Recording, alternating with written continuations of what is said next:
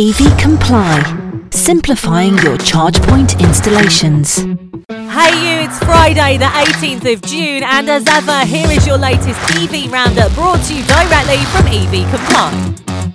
Kickstarting this week, Ford are to buy EV charging management platform Electriphi. So, Ford Motor Co. said on Thursday it would acquire Electriphi, which provides charging management and fleet monitoring software for electric vehicles, as the carmaker aims to electrify 40% of its automobiles by 2030. The Californian based Electriphi's platform helps track the real time status of vehicles, chargers, and maintenance services besides providing fleet electrification. The Michigan based company did not disclose the terms of the deal, which is expected to close this month. We do know that it will allow Ford to offer charging solutions for customers, making the switch from fossil fuels to electric batteries that much easier. Here's an interesting one for you there are 300,000 private EV chargers in UK homes, compared to around 42,000 public charging points.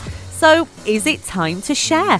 Sharing your charger could maybe supercharge the EV uptake. That's exactly what company CoCharge think is the solution. Now, they have an app that encourages people with home electric car chargers to share them with their neighbours. The firm argues that with having just a small fraction of people with home chargers share, then this could revolutionise the EV uptake.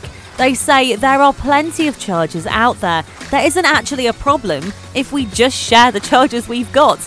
A host only needs a charger once a week at most, so you've got six nights and seven days a week when you're not using it. So, what do you think? Would you be up for sharing your charger with a neighbour? Battery health checker charging booster, zero emissions ambulance, and solar powered fridge are the latest winners of the £20 million government EV Innovation Fund. Four new projects have received a share of the pot. We've got the BEV Scam project, led by Agile Charging. They've won £219,181 for the Innovation Fund to develop a plug in device for EVs that records batteries' health the Chilled Ox is a project to develop solar powered refrigeration systems which will enable up to a 37% increase in battery range for small commercial vehicles. They gained £363,577 of the government funding.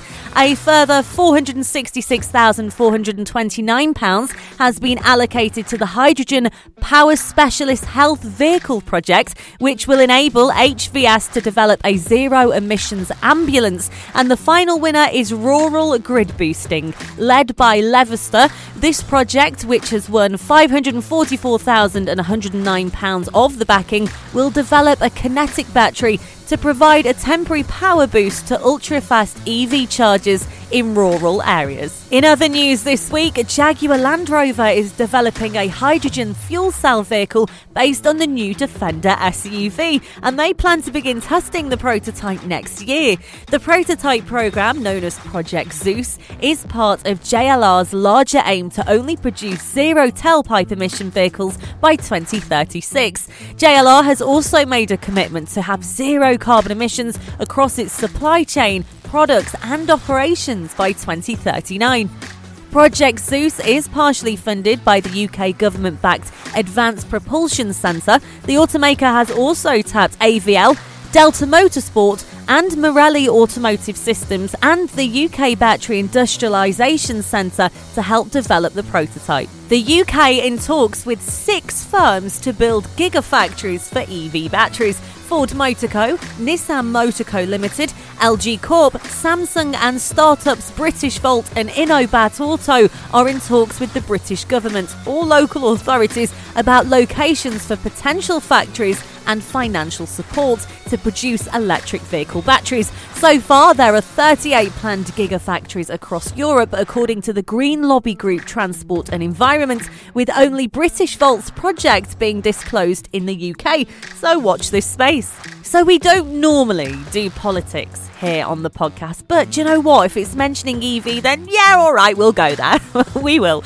Now, Democrats are working to pass portions of Biden's plan over in America, including the 547 billion highway bill, which includes 4 billion for EV charging stations.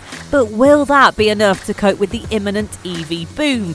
Now, in America, we do know that 4x4s and trucks seem to be very popular. So, will that be the way forward in converting Americans over to EVs quicker? Now, Ford expects 40% of its sales to be EVs by 2030 after its first week on the market. The new Ford F 150 Lightning pickup truck, the electric version of America's best selling vehicle, may I add, racked up 70,000 orders and counting. Now, we have had similar vehicles to the market, including obviously Tesla's lineup, the Hyundai Ioniq, the Nissan Leaf, and of course Porsche's Taycan. But none has the potential to shake up the EV market like the Ford F 150 Lightning over in America. Figures like this are undeniably impressive and might be all the government needs to have that extra push to let go of funding that bit sooner. So Ford just might save the day, who knows? This is an interesting one. An ultra high speed ball bearing for electric vehicle motors has been developed, and it claims to be the world's fastest grease lubricated deep groove ball bearing for EV applications. What a mouthful! Now, it's capable of operating at over 1.8 million DMN, apparently. The technology is said to enable longer vehicle range and higher energy economy for electric vehicles. The new bearing features the world's first cage to leverage the benefits of topology optimization. NSK fills the bearing with a proprietary grease that reduces lubricant churning resistance and any subsequent heat generation, prolonging both grease and bearing life and reducing the risk of seizure. It is the combination of special NSK grease and newly developed cage that enables the high performance deep groove ball bearing to operate so well, and I have never read anything so complicated. US company General Motors has announced a dramatic increase in its planned investment in electric and autonomous vehicles, pledging to spend 35 billion in support of the transition to zero and low emission vehicles over the next 5 years. Announcing the new investment strategy yesterday, the US auto giant said it had increased its planned investment by 75% compared to its initial EV strategy, which was announced prior to the coronavirus pandemic.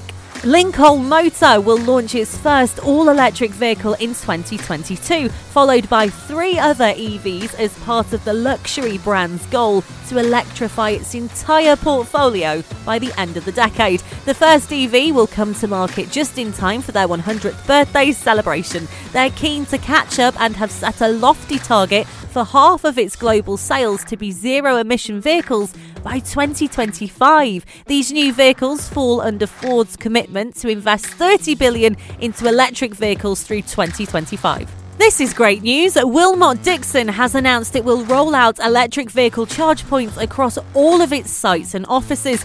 The company said it is working with EV charging company Rolec to install charging points at more than 100 locations across its sites and offices in England and Wales during this year. Now, they have nearly 300 people that have switched or switching to electric cars under the company's car scheme, which is even better news. The company said the move is part of its plan to become net zero by 2030 without offsetting.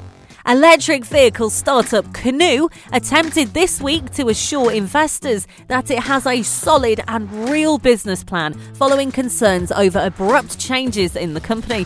The stock declined as much as 5.8% during an event to less than $10 a share. Speaking at the company's Investor Day, Canoo CEO and chairman Tony Aquila reiterated many of the company's technological claims as well as plans to build three new EVs, including a pickup. He said, We don't concentrate on day trades, we concentrate on fundamentals. With companies, their stocks don't always immediately reflect what they've done. And finally, the new 2021 SsangYong Korando EV is due for launch in August. The Korean SUV specialist is looking to the all electric future, and we're quite excited about that. And just like that, another week, another roundup, and you are now in the know. Remember, if you wish to partake in our podcast, we would love to hear from you, so hit us up via our website. It's ev-comply.com. From everybody here at EV Comply, you make sure you have a top weekend.